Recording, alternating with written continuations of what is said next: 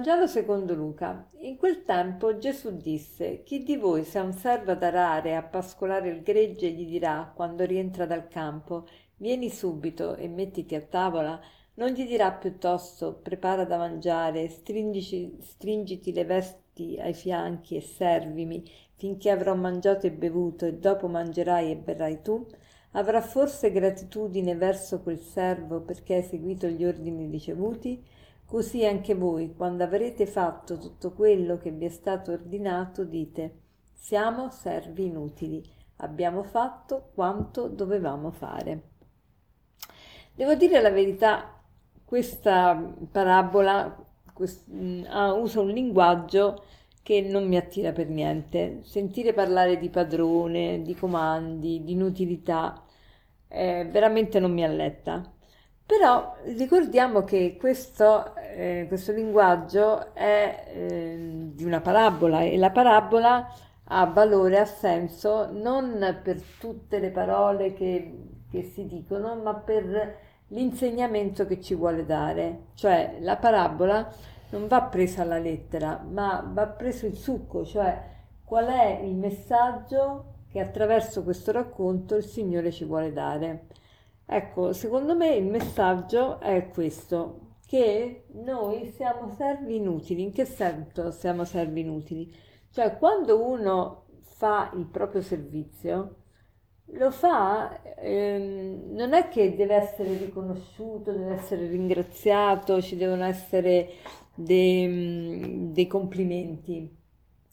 Quando uno fa un lavoro, è il suo lavoro, quindi eh, lo fa perché lo deve fare. Un insegnante che insegna eh, deve insegnare, quindi non è che io mi meraviglio perché insegna, no, eh, l'insegnante deve insegnare. Quindi ehm, Gesù ci vuole far capire questo, che qualunque lavoro noi siamo chiamati a fare, non dobbiamo aspettarci poi dei riconoscimenti, dei complimenti, dei ringraziamenti, ma dobbiamo, e quello è il nostro dovere.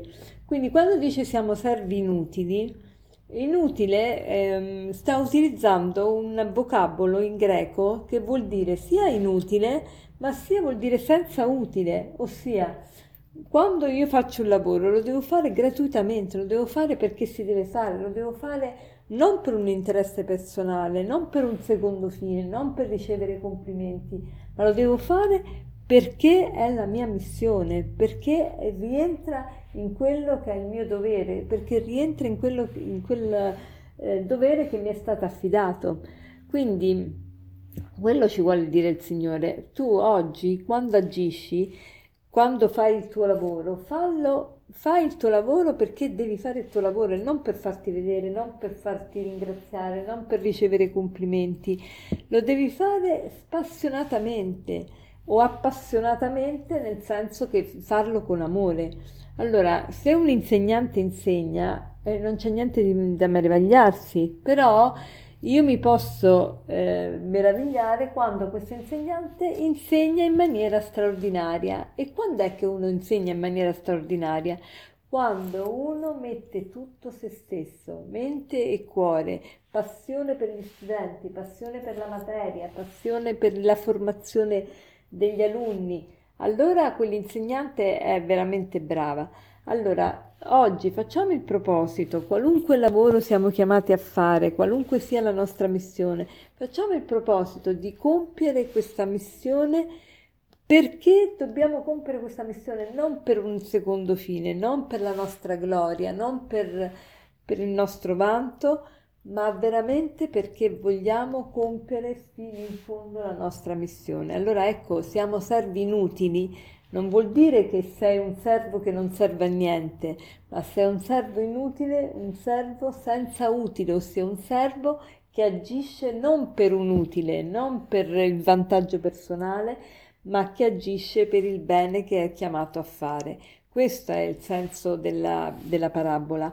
Quindi lavorare fare il bene perché è bene e non per ricevere complimenti. Pensate che libertà eh, a che libertà il Signore ci chiama e che libertà potremmo sperimentare se facessimo tutti il nostro lavoro non per un secondo fine, ma per portare a compimento la nostra missione, non per ricevere complimenti, ma lo, fa- lo facciamo bene perché è bene farlo bene. Magari fosse questo. Quindi eh, ringraziamo il Signore per questa parola che ci ha dato oggi e per concludere vorrei citarvi un detto di Einstein che dice così il vero valore dell'uomo si determina esaminando in quale misura e in che senso sia giunto a liberarsi del Dio. Il vero valore dell'uomo si determina esaminando in quale misura e in che senso sia giunto a liberarsi del Dio. Buona giornata.